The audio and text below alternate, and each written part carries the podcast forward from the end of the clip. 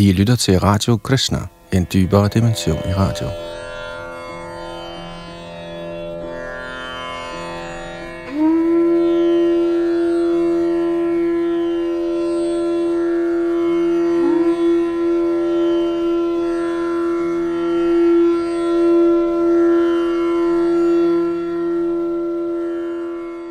Vi er i gang med en ny oversættelse af Bhagavad-gita, hvor vi sidste gang nåede frem til og med tekst seksogtyve i det fjortende kapitel, som handler om naturens tre fremtrædelsesformer. Der er lige nøjagtigt syvogtyve vers i kapitel fjorten, så vi skal lige have det sidste vers med, før vi går videre med kapitel femten, den højeste persons yoga, eller Purushottama-yoga. Det er Yadunanda, der er bag mikrofon og teknik.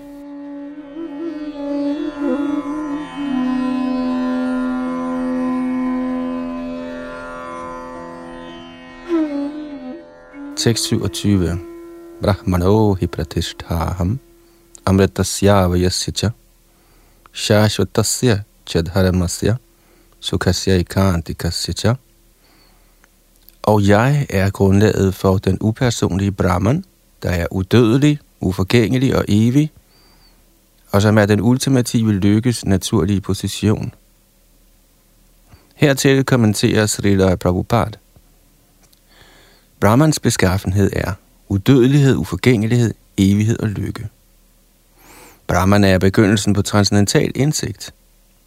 Paramatma, oversjælen, er det mellemliggende andet niveau i transcendental indsigt. Og den højeste guddom personligt er den endelige indsigt i den absolute sandhed. Derfor er både Paramatma og den upersonlige Brahman indeholdt i den højeste person. Det forklares i syvende kapitel, at den materielle natur er tilkendegivelsen af den højeste herres lavere energi. Herren befrugter den lavere materielle natur med fragmenter af den højere natur, og dette udgør det åndelige anstrøg i den materielle natur. Når et levende væsen, der er betinget af denne materielle natur, begynder at dyrke åndelig viden, hæver han sig fra stillingen af materiel tilværelse og går gradvist opad til Brahman-opfattelsen af den højeste. Denne opnåelse af livets Brahman-opfattelse er selvrealiseringens første trin. På dette niveau er den Brahman-realiserede person transcendental til den materielle position. Men han er ikke helt fuldkommen i sin indsigt i Brahman. Ønsker han, kan han fortsat blive i Brahman-positionen og derefter gradvist lade sig hæve til indsigt i Paramatma, og så til erkendelsen af guddommens højeste person. Der er mange eksempler herpå i vedisk litteratur. De fire kumaraer befandt sig først forankret i den upersonlige Brahman-opfattelse af sandheden, men senere hævede de sig gradvist til niveauet af hengiven tjeneste. Den, som ikke kan hæve sig hinsides den upersonlige opfattelse af Brahman, risikerer at falde ned. Der står i Bhagavad, at den, som hæver sig til Brahman, men som ikke kommer videre, og som mangler information om den højeste person, mangler en helt klar intelligens. Så trods forfremmelse til niveauet af Brahman, er der en chance for, at man falder ned, hvis ikke man er engageret i herrens indgivende tjeneste. Det vediske sprog udtaler til lige rasovai sa rasang yevayang rabdhavanandi bhavati. Citat: når man forstår guddommens person, reservoiret for glæde, Krishna, bliver man i virkeligheden transcendentalt lyksalig. Citat slut. Hentet fra Dairia Upanishad to syv en. Den højeste herre er fuldkommen i seks overdådigheder, og når en hengiven nærmer sig ham, sker der en udveksling af disse seks overdådigheder. Kongens tjener nyder livet næsten på niveau med kongen, og således er evig lykke, uforgængelig lykke og evigt liv ledsagende omstændigheder ved hengiven tjeneste. Derfor er indsigt i Brahman eller evigheden eller uforgængeligheden indbefattet i hengiven tjeneste. Dette ejes allerede af den, som er engageret i hengiven tjeneste.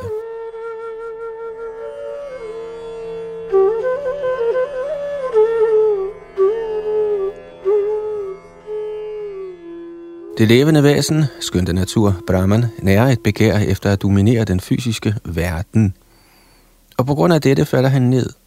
I sin naturlige stilling er det levende væsen hævet over de tre fremtrædelsesformer i den materielle natur, men omgangen med den materielle natur filtrer ham ind i den materielle naturs forskellige fremtrædelsesformer, godhed, lidenskab og uvidenhed. På grund af omgangen med disse tre fremtrædelsesformer næres hans begær efter herredømme over den materielle natur. Ved beskæftigelse i hengiven tjeneste i fuld Krishna-bevidsthed anbringes han prompte i den transcendentale stilling, og hans ulovlige ønske om dominans over den materielle natur fjernes. Derfor skal den hengivne tjenestes proces, der begynder med at høre, lovprise, ihukomme, altså de ni foreskrevne metoder til realisering af hengiven tjeneste, udøves i samvær med hengivne. Ved sådan omgang, ved den åndelige mesters indflydelse, vil ens begær efter dominans gradvist forsvinde, og man bliver fast forankret i Herrens transcendentale kærlige tjeneste. Denne metode foreskrives fra det toogtyvende til det sidste vers i dette kapitel. Hengiven tjeneste til Herren er ganske enkel. Man skal konstant lade sig beskæftige i Herrens tjeneste. Man skal spise levninger af den mad, gudskikkelsen er blevet serveret. Dufte de blomster, der er blevet tilbudt Herrens lotusfødder. Besøge de steder, hvor Herren udførte sine transcendentale lege. Læse om Herrens forskellige aktiviteter. Hans kærlige gensidighed med sine hengivne. Altid lovsynge den transcendentale svingning. Hare Krishna, Hare Krishna, Krishna Krishna, Hare Hare, Hare Rama, Hare Rama, Rama Rama, Hare Hare, og overholde faste dagene til minde om Herrens og hans hengivnes fremkomst og bortgang. Ved at følge denne proces bliver man komplet frigjort for alle materielle aktiviteter. Den, som således kan få sig selv anbragt i Brahma-jyoti, eller de forskellige variationer af Brahman-opfattelsen, er lig med Guddoms højeste person i kvalitet.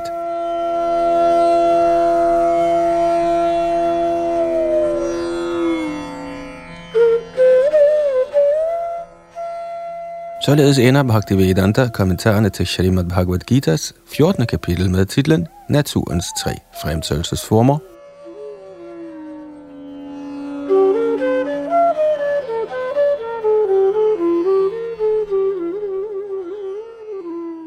Bhagavad-gita kapitel femten, Purushottam-yoga, den højeste persons yoga.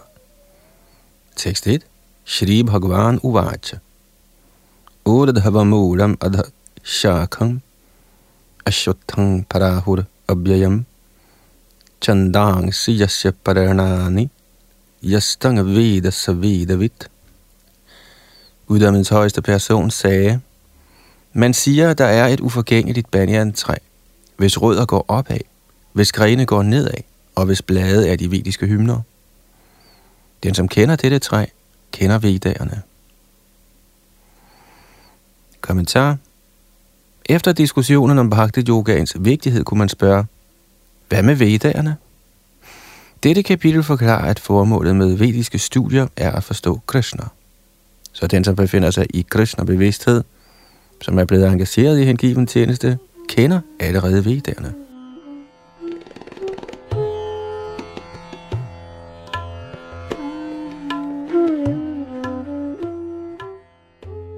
Indfiltringen i denne materielle verden bliver her sammenlignet med et banyan-træ. For den, som er optaget af frugtbærende arbejde, har dette banyan-træ ingen ende. Han vandrer fra den ene gren til den næste, og så til endnu en og atter en.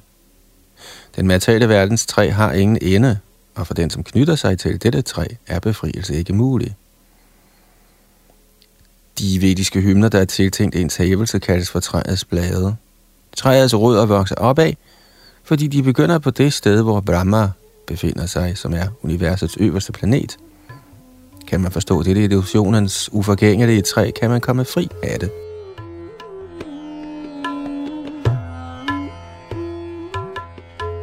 Denne proces af udfrielse skal forstås. I de forrige kapitler er det blevet forklaret, at der er mange metoder, hvormed man kan komme ud af den materielle indvikling.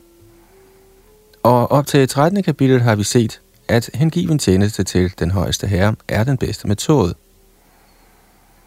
Se, den hengivne tjenestes grundprincip er frihed for bånd til materielle aktiviteter og tilknytning til herrens transcendentale tjeneste.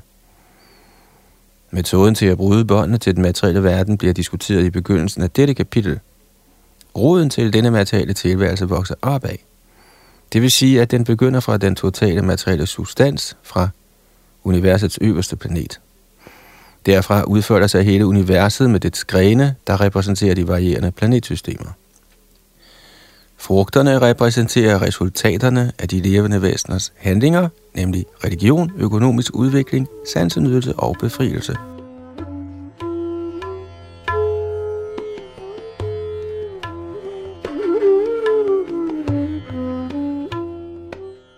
Nu har vi jo ingen direkte erfaring i denne verden af et træ, hvis grene går nedad og rødder går opad, men der er en sådan ting. Det træ kan ses ved siden af et vandreservoir. Vi ser, at træerne på bredden spejler sig i vandet med grenene nedad og rødderne opad. Med andre ord er denne materielle verdens træ kun en genspejling af det rigtige træ i den åndelige verden. Denne refleksion af den åndelige verden hviler på begær, ligesom et træ genspejler sig på vand. Begær er grunden til, at ting befinder sig i dette genspejlede materielle lys. Den, som ønsker at komme ud af denne materielle tilværelse, må gennemgribende forstå dette træ ved et analytisk studium. Der kan man overskære sit forhold til det.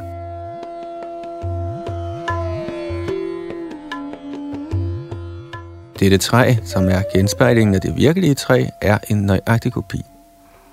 Alting er der i den åndelige verden. Upersonlighedsstyrkerne opfatter Brahman som roden til dette materielle træ, og fra roden kommer, ifølge Sankhya-filosofi, Prakriti, Purush, så de tre gunaer, så de fem grove elementer, Panch Mahabhud, så de ti sanser, Dasha Indriya, sindet osv. På denne måde inddeler de hele den materielle verden i fireogtyve elementer. Hvis Brahman er midtpunktet for alle manifestationer, er denne materielle verden en manifestation et hundrede og firs grader fra midtpunktet, og de øvrige et hundrede og firs grader udgør den åndelige verden. Den materielle verden er den forvrængede genspejling, så den åndelige verden må have den samme mangfoldighed, men virkelig. Prakriti er den højeste herres energi, og Purus er den højeste herre selv, og dette bliver forklaret i Bhagavad-gita. Siden denne manifestation er materiel, er den midlertidig. En genspejling er midlertidig, da den samtidig kan ses, andre gange ikke. Men den oprindelse, refleksionen genspejles fra, er evig. Den materielle genspejling af det virkelige træ må omhugges. Når det siges, at en person kender vedderne, formodes det, at han ved, hvordan man overskærer båndene til denne materielle verden. Kender man den metode, kender man i virkeligheden vedderne. Den, som lokkes af veddernes rituelle formler, lader sig lokke af træets dejlige grønne blade. Han er ikke helt klar over veddernes formål. Veddernes formål, som røbet af guddommens højeste person selv, er at omhugge dette genspejlede træ og komme til den åndelige verdens rigtige træ.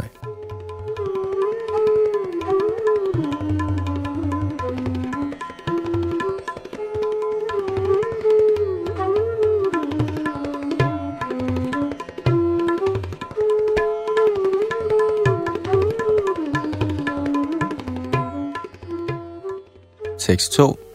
Adhashchoradhang prasritas tasya shaka guna pravridha vishaya pravalaha adhashchamura janusantatani karamanu-bandhini manushya-loki.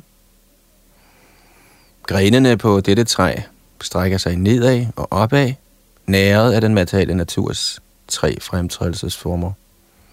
Kvæstene er sansernes genstande. Dette træ har også rødder, der går nedad, og disse knytter sig til menneskesamfundets frugtbærende handlinger. Kommentar. Beskrivelsen af banjantræet bliver videre forklaret her. Dets grene breder sig i alle retninger. I de dage, hvor dele, er der mangfoldige ytringer af levende væsener. Mennesker, dyr, heste, køer, hunde, katte osv. Disse befinder sig på grenes lavere dele, hvorimod der på de øvre dele befinder sig højere arter.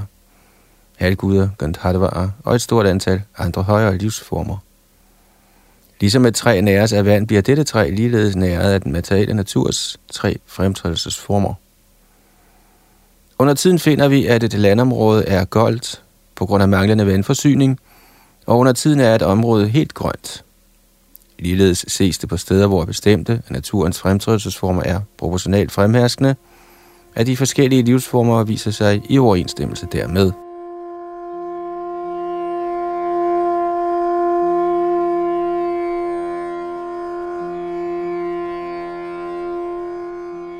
Træets kviste anses for at være sansernes genstande. Ved at udvikle forskellige af naturens kvaliteter, udvikler vi forskellige sanser, og med disse sanser nyder vi forskellige variationer af genstande. Spidserne på grenene er sanserne, ørerne, næsen, øjnene osv., der knytter sig til sansernes forskellige genstande. Kvistene er lyd, form, berøring osv., sansernes genstande. De underordnede rødder er sympati og modvilje, der er biprodukter af forskellige variationer af lidelse og sansenydelse. Tilbøjelighederne til fromhed og ugudelighed anses for at udvikle sig fra disse sekundære rødder, der breder sig i alle retninger. Den egentlige rod udgår fra Brahma-lok, og de øvre rødder befinder sig i menneskets planetsystemer. Efter at man har nyt følgerne af gudelige gerninger i de øvre planetsystemer, kommer man ned til jorden til fornyelse af ens karma, eller af frugtbærende handlinger til forfremmelse. Denne planet af mennesker regnes for handlingsfeltet.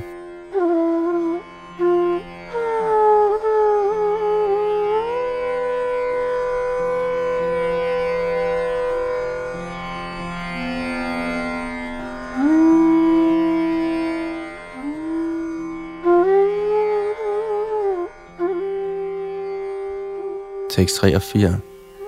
Narupamasye hatato parabdhete nado nachadire nachasam pratistha ashvatamenang suvirudhamulam asangashastrena daridhe nachitva tata padang tat parimargitavyang yasmin gatana nivartanti bhoya tame vachajang purushang prapadye jata pravritti prashrita purani. Den virkelige form af dette træ kan ikke opfattes i denne verden. Ingen kan begribe, hvor det ender, hvor det begynder eller hvor dets fundament er. Men med beslutsomhed må man omhugge dette stærkt rodfæstede træ med uberørthedens våben. Derefter må man søge det sted, hvorfra, når man først har nået det, man aldrig igen vender tilbage, og på det sted overgive sig til den højeste guddommelige person, fra hvem alt er begyndt, og fra hvem alt er blevet udbredt siden tidernes morgen. Kommentar. Det bliver nu klart udtalt, at banjantræets virkelige form ikke kan forstås i denne materielle verden. Da roden går opad, er træets udførelse i den anden ende. Indviklet i træets udbredelse ser man ikke, hvor langt det strækker sig, og heller kan man se begyndelsen på dette træ. Dog må man finde årsagen. Jeg er min fars søn, min far er søn af den og den, og så videre. Ved at søge således ender man ved Brahma, der fødes af Garbhodet Kushai Vishnu. Når man på denne måde til sidst kommer til guddommens højeste person, der slutter ens efterforskning. Man må finde denne træets oprindelse, guddommens højeste person, gennem samvær med personer, der kender denne højeste guddommelige person. Der bliver man i kraft af indsigt gradvist frigjort fra denne falske genspejling af virkeligheden, og med viden kan man overskære forbindelsen og faktuelt lade sig anbringe i det rigtige træ.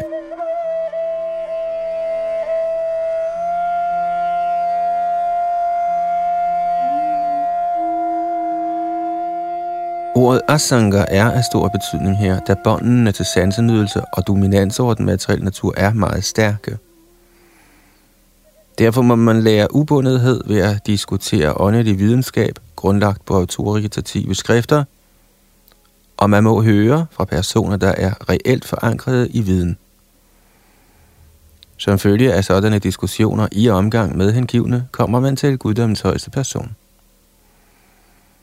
Det første, man da må gøre, er at overgive sig til ham.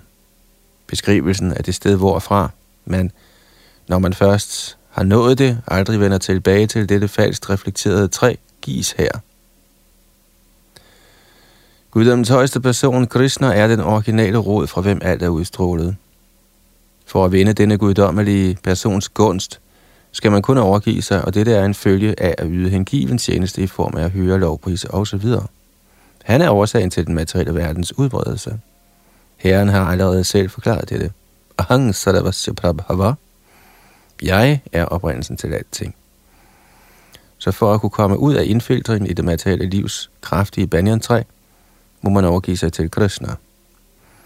Lige så snart man overgiver sig til Krishna, bliver man automatisk fri for båndene til denne materielle udbredelse.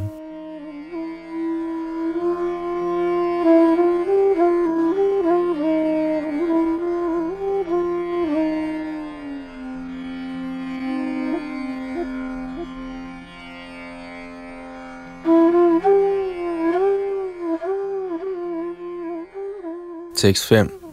Nirmana moha jita sanga dosha adhyatma nitya vinivritta kamaha dvandvaira vimukta sukha dukkha sangjair gacchanta mudha padamavyangtat.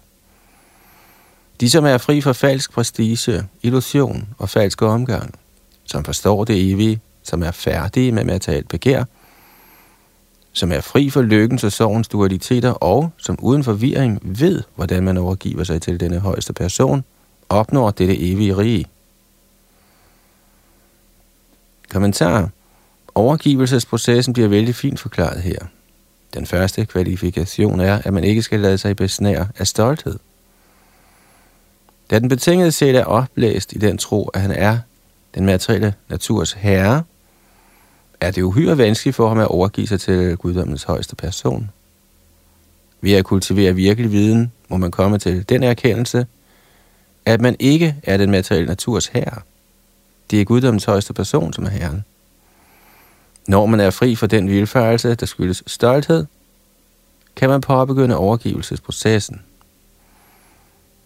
For den, som altid forventer en eller anden ære i den materielle verden, lader det sig ikke gøre at overgive sig til den højeste person.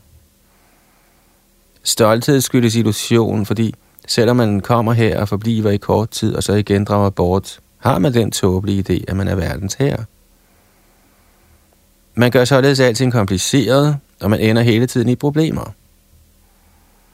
Hele verden bevæger sig under denne forestilling. Folk opfatter landet, denne jord, som tilhørende menneskesamfundet, og de har inddelt landet under det forkerte indtryk, at de er ejerne. Man må opgive den falske idé, at menneskeheden ejer denne verden. Når man er fri for dette fejlagtige begreb, befries man for al falsk omgang, der skyldes familiemæssig, samfundsmæssig og national sympati. Disse falske forhold binder en til denne materielle verden. Efter dette niveau må man dyrke åndelig viden. Man må kultivere viden om, hvad der egentlig er ens eget, og hvad der egentlig ikke er ens eget. Og når man er i besiddelse af en klar forståelse af ting, som de er, befries man fra alle dualistiske begreber, såsom lykke og kval, glæde og smerte. Man bliver opfyldt af viden. Da lader det sig gøre for en at overgive sig til guddommens højeste person.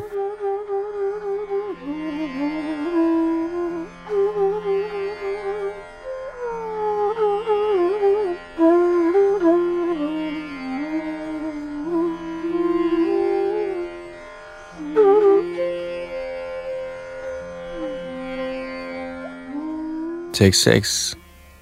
Natad bahasa yate suryo nashashanko napavakaha yadgatva nanivartante tadadhama paramagamama. Denne min højeste bolig er ikke oplyst af sol eller måne, ej heller af ild eller elektricitet. De, som når den, vender aldrig tilbage til denne materielle verden. Kommentar.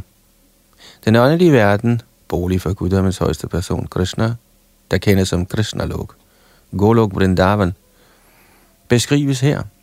I den åndelige verden er der intet behov for sollys, måneskin, ild eller elektricitet, da alle planeter er selvlysende. Vi har kun én planet i dette univers, solen, der er selvlysende, men i den åndelige verden er alle planeter selvlysende. Den funklende glans fra alle disse planeter, der kaldes Vaikunthaer, udgør den strålende himmel, der kendes som Brahma-jyoti. I virkeligheden udgår denne glans fra planeten Krishna, Goloka Vrindavana. En del af denne udstråling overdækkes af Mahatadva, den materielle verden. Herudover er hoveddelen af denne strålende himmel fuld af åndelige planeter, der kaldes for Vaikunthaer, af hvilke den førende er Goloka Vrindavana.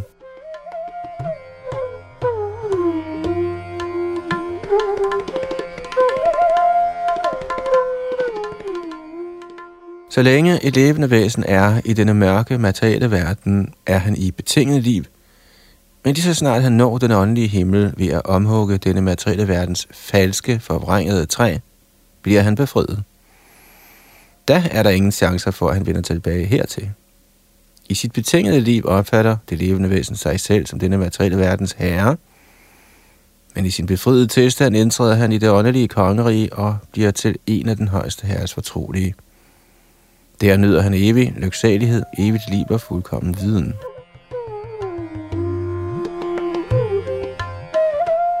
Man må lade sig lokke af denne information. Man må begære at få sig selv overflyttet til denne evige verden og redde sig ud af den falske genspejling af virkeligheden.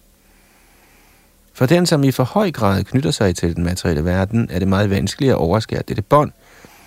Men tager man del i Krishna-bevidsthed, er der en chance for gradvist at blive frigjort. Man må slutte sig til hengivne, de som befinder sig i Krishna-bevidsthed. Man må opsøge et samfund, der er helliget Krishna-bevidsthed og lære, hvordan man udfører hengiven tjeneste. Derved kan man overskære sine bånd til den materielle verden. Man kan ikke komme fri af tillokkelsen til den materielle verden ved blot at iklæde sig i safranfarvet tøj. Man må lade sig tiltrække af Herrens hengivne tjeneste. Derfor må man tage det yderst alvorligt, at hengiven tjeneste, som beskrevet i tolvte kapitel, er den eneste vej til at slippe ud af denne falske repræsentation af det rigtige træ. I kapitel fjorten bliver besmittelsen fra alskens processer fra den materielle natur beskrevet. Kun hengiven tjeneste bliver beskrevet som helt transcendental.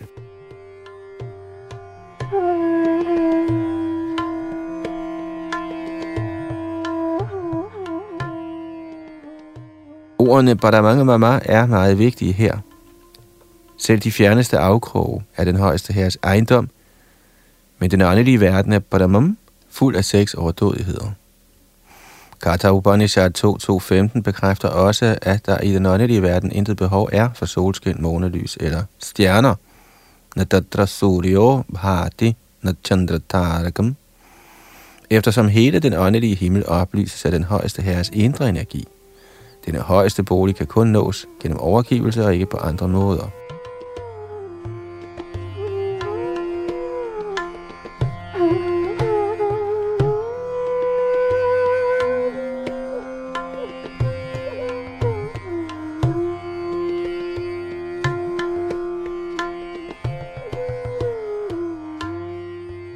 Tekst syv.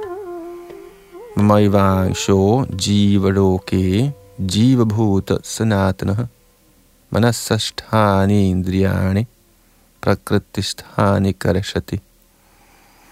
De levende væsener i denne materielle verden er mine evige fragmentariske dele.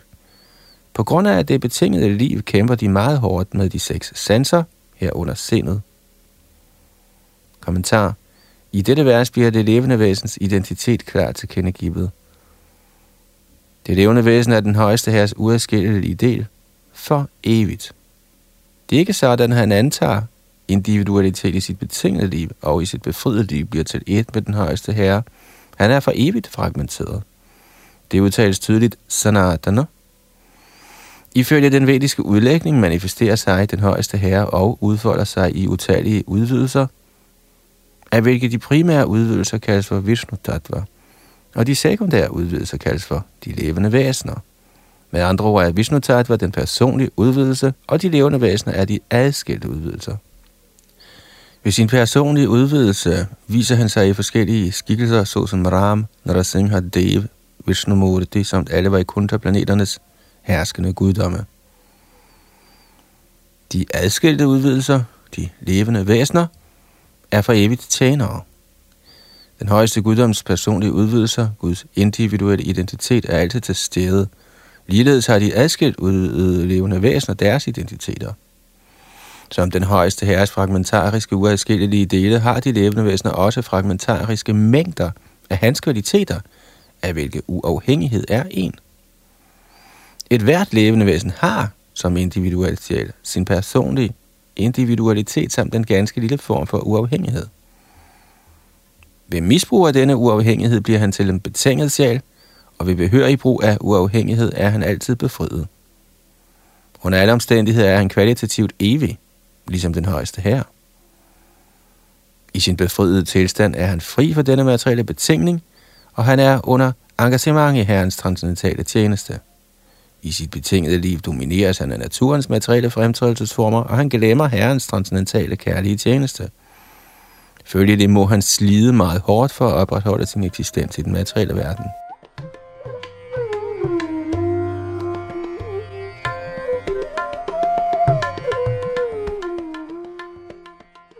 Alle de levende væsener, og her ikke kun menneskene, hundene og kattene, men selv den fysiske verdens mægtige bestyrere, Brahma, Shiva og jeg selv Vishnu, er alle den højeste herres uafskillelige dele. De er alle evige, ikke midlertidige manifestationer. Ordet gadashati, der vil sige at slide eller kæmpe hårdt, er af stor betydning. Den betingede sjæl er hårdt bundet, som var han lænket med jernkæder. Han er bundet af det falske ego, og sindet er den hovedsagelige kraft, der driver ham i denne materielle tilværelse. Når sindet befinder sig i godhedens kvalitet, er hans handlinger gode. Når sindet er i lidenskabens kvalitet, er hans handlinger besværlige. Og når sindet er i uvidenhedens kvalitet, bevæger han sig i de lavere arter. Det står dog ifølge dette vers klart, at den betingede sjæl er dækket af den materielle krop, med sind og sanser, og når han er befriet, forsvinder denne materielle tildækning. Men hans åndelige krop giver sig til kende i dens individuelle egenskab. Man finder følgende information i Madhyandinayan Shruti. Sava esha brahmanishtha idang sharirang martyam atisrija brahmabhi sampadya brahmana pashyati brahmana Shirinoti Brahmanai Vedang Sarvam Anubhavati. Her udtales det, at når et levende væsen forlader den materielle legemliggørelse og indtræder i den åndelige verden, genopliver han sin åndelige krop, og i sin åndelige krop kan han se guddommens højeste person ansigt til ansigt. Han kan høre og tale med ham ansigt til ansigt, og han kan forstå den højeste person, som han er. Også fra småttig forstås det, Vasanti yatra purusha sarve vaikunthamurtaya. På de åndelige planeter lever alle i legemer, hvis træk er ligesom guddommens højeste persons. For så vidt angår legems opbygning, er der ingen forskel på de integrerende levende væsener og Vishnu murti udvidelserne. Med andre ord får det levende væsen ved tiden for udfrielse en åndelig krop ved guddommens højeste persons barmhjertighed.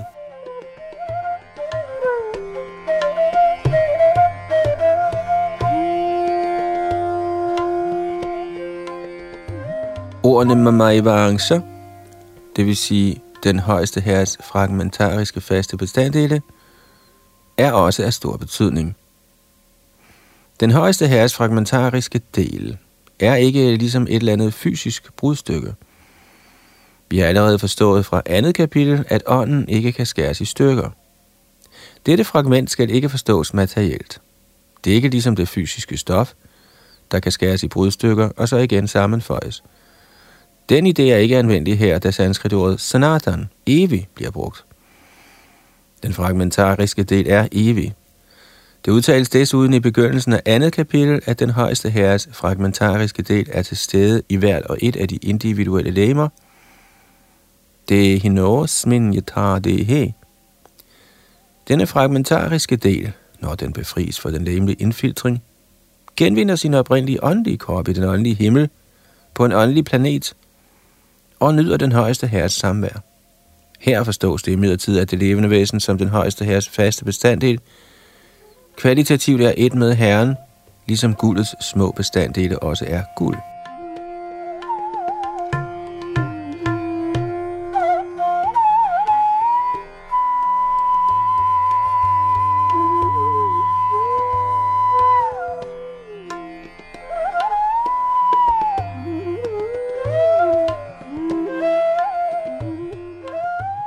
Tekst otte. Sharirang yadavapnoti yachapyut gramadeshuraha grihitvaitani sangyati vajurgandhan ivashayat.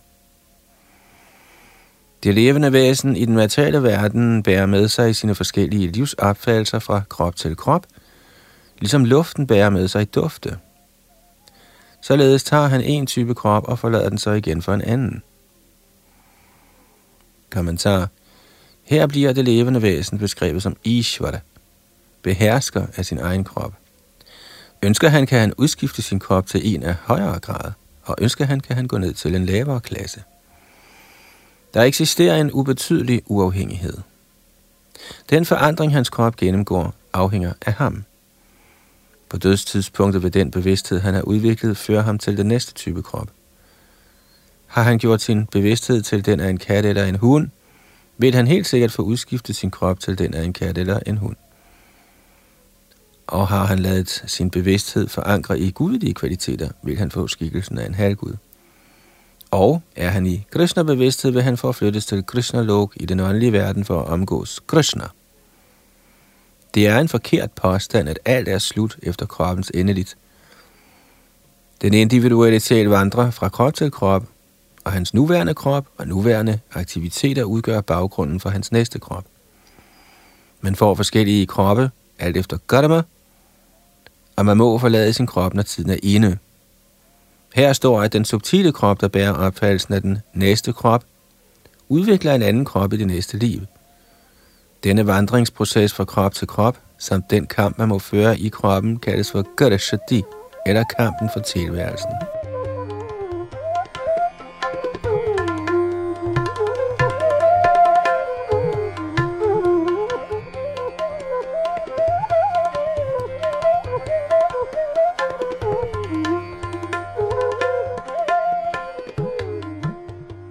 Tekst ni.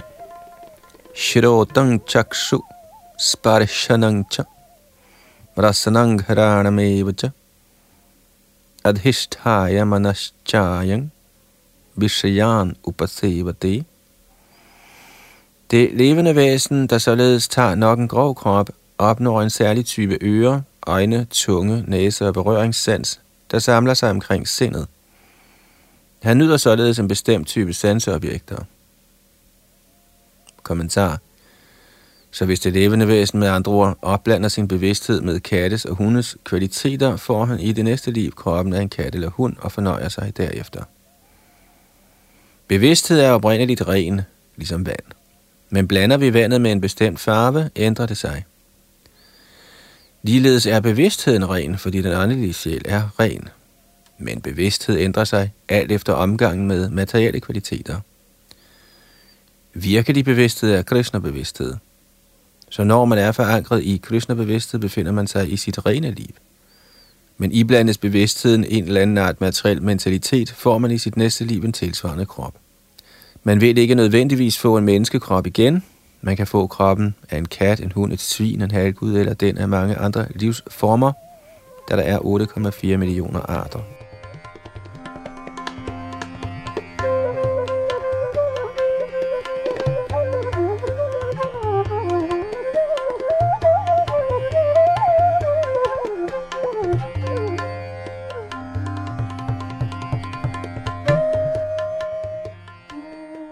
Tekst ti. Utkramantang sthithang vapi bhunjanang va gunanvitam vimodha nanupashyanti pashyanti gyanachakshusaha. De tåbelige kan ikke begribe, hvordan et levende væsen kan forlade sin krop, ej heller kan de forstå, hvad slags krop han nyder under fortryllelse af naturens kvaliteter. Men den, hvis øjne er trænet i viden, kan se alt dette.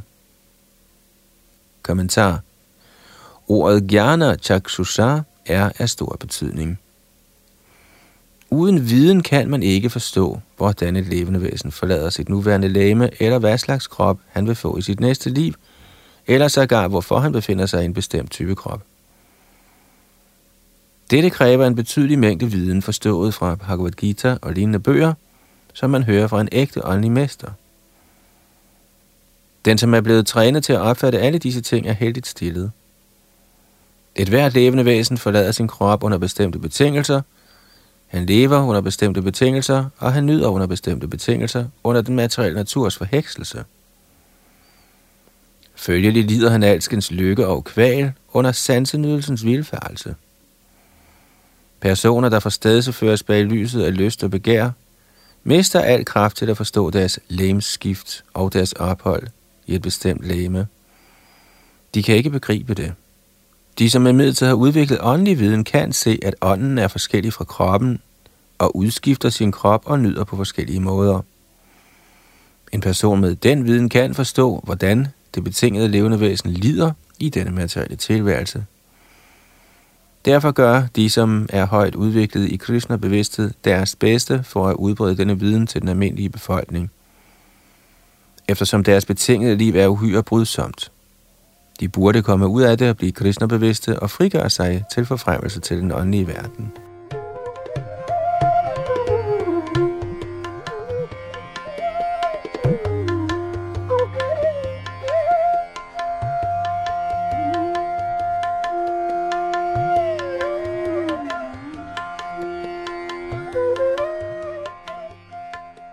Tekst elleve.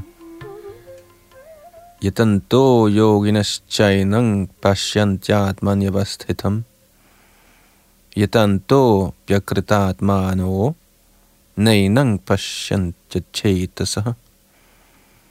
De stræbsomme transcendentalister, der er forankret i selverkendelse, kan se alt dette tydeligt, men de hvis sind ikke er udviklede, og som ikke befinder sig i selverkendelse, kan ikke se, hvad der sker, selvom de måtte forsøge. Kommentar. Der er mange transcendentalister på den åndelige selvrealiseringsvej, men den, som ikke er forankret i selverkendelse, kan ikke se, hvordan ting skifter i det levende væsens krop. Ordet yogina er af betydning her. Nu om dagen er der mange såkaldte yogier, og der er mange såkaldte samfund af yogier, men de er alle blinde, når det gælder selvindsigt. De er blot forfaldne til en eller anden gymnastisk øvelse og er tilfreds, hvis kroppen er godt bygget og sund. De har ingen anden information. De kaldes for yadantopyakritatmana. Skønt de måtte bestræbe sig ifølge et eller andet yogasystem, er de ikke selvrealiserede. Sådanne mennesker kan ikke forstå processen for sjælevandring, kun de, som i virkeligheden befinder sig i yogasystemet og er kommet til erkendelse af selvet, verden og den højeste herre, med andre ord bhakti-yogierne, de, som yder ren hengiven tjeneste i Krishna-bevidsthed, kan forstå, hvordan ting finder sted.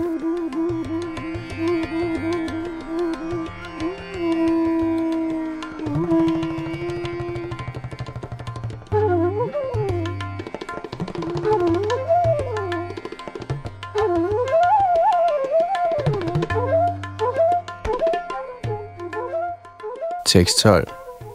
Yada dit jagatang tejo jagadbha sayate khelam yat chandra masi yat chagnav tat tejo vidhimamakam.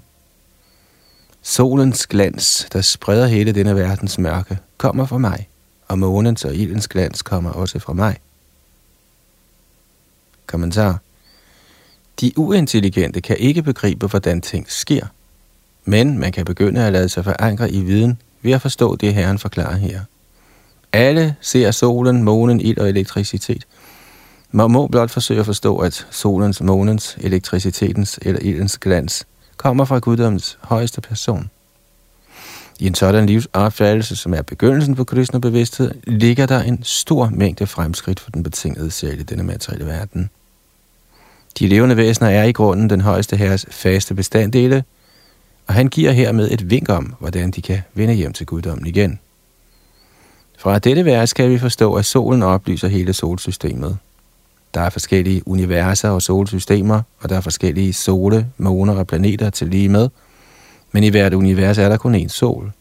Som udtalt i Bhagavad-gita ti enogtyve er månen en af stjernerne, Nakshatranang ahang shashi.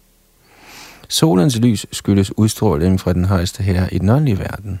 Når solen står op, sættes menneskets aktiviteter i gang.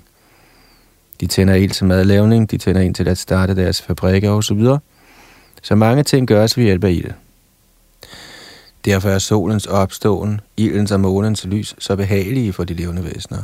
Uden deres hjælp kunne intet levende væsen leve. Kan man således forstå, at lyset og glansen fra solen, månen og ilden udstråler fra guddommens højeste person Krishna, der begynder ens Krishna-bevidsthed. Ved månens lys næres alle grøntsager. Måneskinnet er så behageligt, at folk let kan forstå, at de lever på guddommens højeste persons Krishnas nåde. Uden hans nåde kunne solen ikke være til, uden hans nåde kunne månen ikke være til, og uden hans nåde kunne ilden ikke være til. Og uden solens, månens og ildens hjælp kunne ingen leve. Disse er nogle tanker, der skal fremprovokere Krishna-bevidsthed i den betingede sjæl.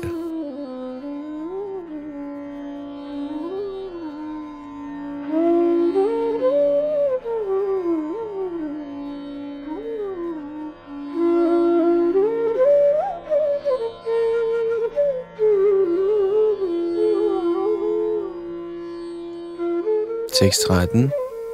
Gam avishyachabhutani dharayamyaham ojasa pushnami chaushadhi sareva somo bhutvara satmaka. Jeg indtræder i hver eneste planet, og ved min energi forbliver de i deres baner. Jeg bliver til månen og forsyner således alle grøntsager med livets saft. Kommentar. Det forstås, at det udelukkende er ved Herrens energi, at alle planeterne flyder i rummet. Herren træder ind i hvert atom, hver planet og i hvert levende væsen. Dette bliver drøftet i Brahma Samhita. Der står, at en af guddoms højeste persons udvidelse, Paramatma, indtræder i planeterne, i universet, i det levende væsen og selv i atomet. Så det skyldes hans entré, at alting kommer forsvarligt til udtryk. Når den åndelige sjæl er til stede, kan et levende menneske flyde på vandet, men når den levende gnist har forladt kroppen, og kroppen er død, synker den. Selvfølgelig vil den, når den er gået i opløsning, flyde ligesom strå og andre ting, men lige så snart et menneske dør, synker det straks i vandet. Ligeledes svæver alle planeter i himmelrummet, og dette skyldes, at guddommens højeste persons energi er trådt ind. Hans energi opretholder hver planet ligesom en håndfuld støv. Holder man en håndfuld støv, falder støvet ikke, men kaster man støvet op i luften, falder det ned. Ligeledes bliver alle disse planeter, der flyder i rummet, i virkeligheden holdt i Herrens kosmiske skikkelses hånd. Ved hans styrke og energi holder alle bevægelige og ubevægelige ting sig på deres plads. Der står i de vediske hymner, at det skyldes guddommens højeste person, at solen skinner, og planeterne bevæger sig stabilt. Var det ikke på grund af ham, ville planeterne spredes ligesom støv i luften og gå til grunde. Ligeledes skyldes det guddommens højeste person, at månen giver alle grøntsagerne næring. Ved månens indflydelse får grøntsagerne sin velsmag. Uden måneskinnet kunne grøntsagerne hverken gro eller smage saftigt. Menneskesamfundet arbejder, lever behageligt og nyder mad ved den højeste herres forsyninger. Ellers kunne menneskeheden ikke overleve. Ordet rasatmaka er af stor betydning. Alt bliver velsmagende ved den højeste herres mellemkomst gennem månens indflydelse.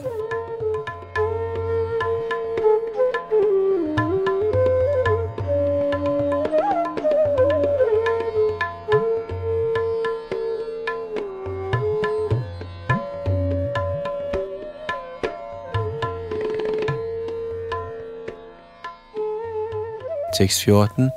Ahang vaishvanaro bhutva praninang dehamashrita pranapana samayukta pachamyanang chaturvidham. Jeg er fordøjelsens ild i lægemerne på alle levende væsener, og jeg slutter mig til livets luft, den indadgående og udadgående, for at fordøje de fire slags mad. Kommentar. Ifølge ayurvedisk shastra kan vi forstå, at der er en ild i maven, der fordøjer al mad, der sendes derned. Når ilden ikke brænder ordentligt, er der ingen sult, og når ilden brænder forsvarligt, bliver vi sultne. Under tiden, når ilden er svag, er det nødvendigt med behandling. Under alle omstændigheder repræsenterer denne ild guddommens højeste person. Vediske mantraer, Brihadaranyaka Upanishad fem ni en, bekræfter også, at den højeste herre, eller Brahman, eksisterer i form af ild i maven og fordøjer al slags mad.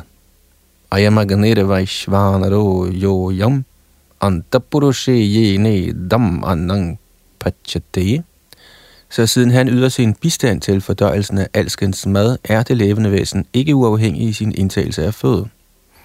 Men mindre den højeste herre hjælper ham med at fordøje, kommer det at spise slet ikke på tale.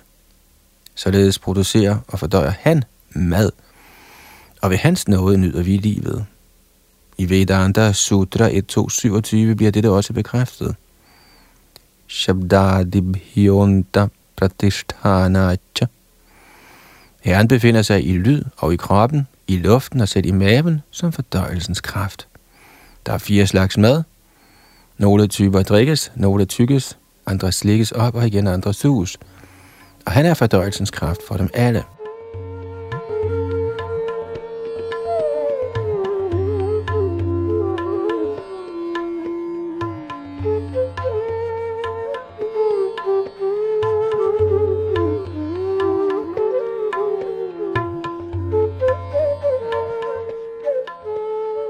tekst femten.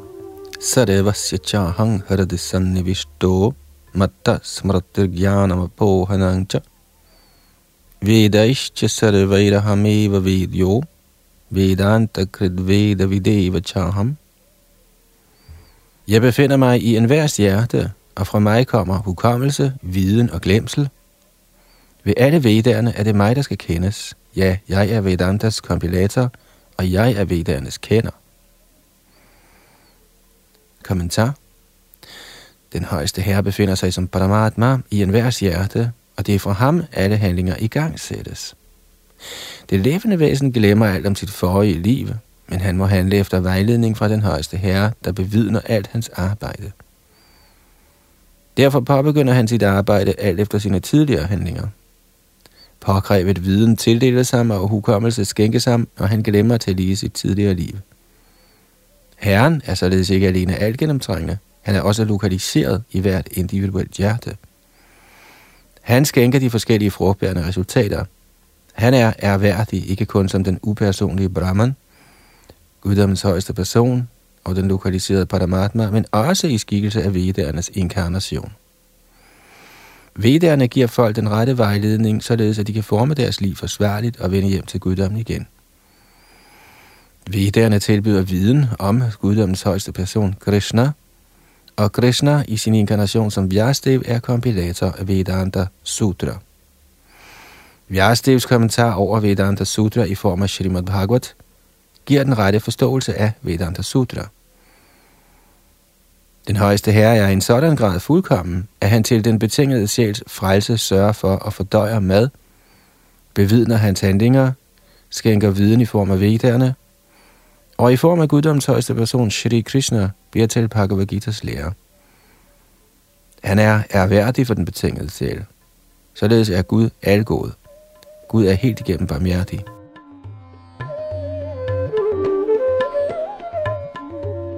Antapravishta shasta jananam. Det levende væsen glemmer, lige så snart han forlader sin nuværende krop, men han påbegynder igen sit arbejde, tilskyndet af den højeste herre. Skønt han glemmer, giver herren ham intelligensen til at genoptage sit arbejde, hvor han afsluttede det i sit forrige liv. Så ikke alene nyder eller lider et levende væsen i denne verden, alt efter diktaten fra den højeste herre, der befinder sig lokalt situeret i hjertet, men gives lejlighed til at forstå vedderne fra ham. Er man oprigtigt interesseret i at forstå vedisk viden, giver Krishna den påkrævede intelligens. Hvorfor fremsætter han den vediske viden til forståelse? Fordi et levende væsen har brug for individuelt at forstå Krishna. Vedisk litteratur bekræfter dette. Jo, savsare vejre vedere giver det. I al vedisk litteratur, begyndende fra de fire vedaer, Vedanta Sutra, Upanishader og Puranaer, bliver den højeste herres herlighed og højtidlig holdt. Ved udførelse af vediske ritualer, drøftelse af vedisk filosofi og tilbedelse af herren i andægtig tjeneste, opnås han. Derfor er vedernes formål at forstå Krishna. Vederne giver os vejledning, med hvilken vi kan forstå Krishna, samt metoden til at erkende ham. Det endelige mål er guddommens højeste person. Vedanta Sutra et punktum fjorten bekræfter dette med følgende ord. Man kan nå til fuldkommengørelse i tre stadier. Ved at forstå vedisk litteratur, kan man forstå sit forhold til guddommens højeste person. Ved at følge de forskellige metoder, kan man nærme sig ham. Og til sidst kan man nå det højeste mål. Der er ingen anden end guddommens højeste person. I dette vers bliver vedernes formål, vedernes forståelse samt målet med veder klart defineret.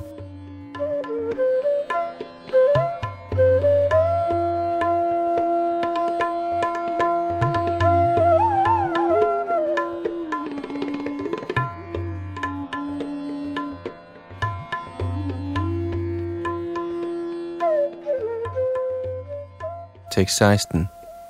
Dvav imau purushau loke, ksharascha kshara evacha, kshara saravani bhutani, kutastho kshara uchate. Der er to slags væsener, de fejlende og de ufejlbarlige. I den materielle verden er alle levende væsener fejlende, og i den åndelige verden kaldes alle levende væsener for ufejlbarlige. Kommentar. Som allerede forklaret, samlede herren Vedanta Sutra i sin inkarnation som Vyasadeva. Her gør herren kort for det røde for Vedanta Sutras indhold. Han siger, at alle de utallige levende væsener kan inddeles i to klasser, de fejlende og de ufejlbarlige. De levende væsener er for evigt adskilte integrerende dele af guddommens højeste person. Når de er i kontakt med den materielle verden, kaldes de for Jeevahud, og de her brugte sanskrit ord kshara saravani bhutani betyder, at de er fejlende. De, som i midlertid befinder sig i enhed med guddommens højeste person, kaldes for ufejlbarlige. Enhed betyder ikke, at de mangler individualitet, men at der ingen uenighed er. De er alle indforstået med skabelsens formål. Selvfølgelig er der i den åndelige verden intet så som skabelse, men da guddommens højeste person, som udtalt i Vedanta Sutra, er kilden til alle udstrømninger, bliver dette begreb forklaret.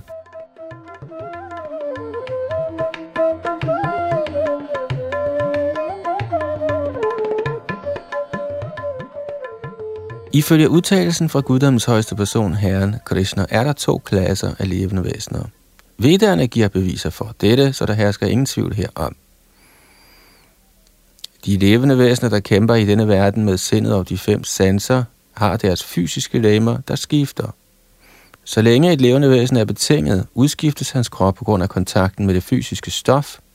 Stoffet udskiftes, og således lader det levende væsen til at gennemgå forandring.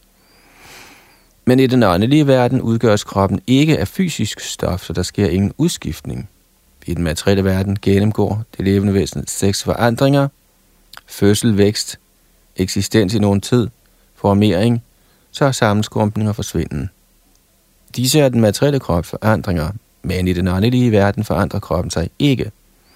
Der er ingen alderdom, ingen fødsel, ingen død. Der eksisterer alting i enhed. Kshara saravani bhutani.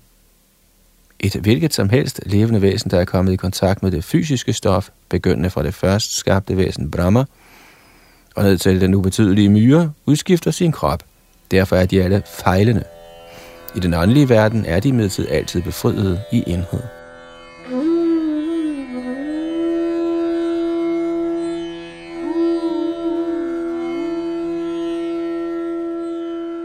Så nåede vi frem til og med tekst seksten her i det femtende kapitel, omhandlende den højeste persons yoga. I næste vers, som vi ikke lige når i denne ombæring, skal vi høre om det levende væsen, der eksisterer ud over disse to. Det var Yadunanda bag mikrofon og teknik.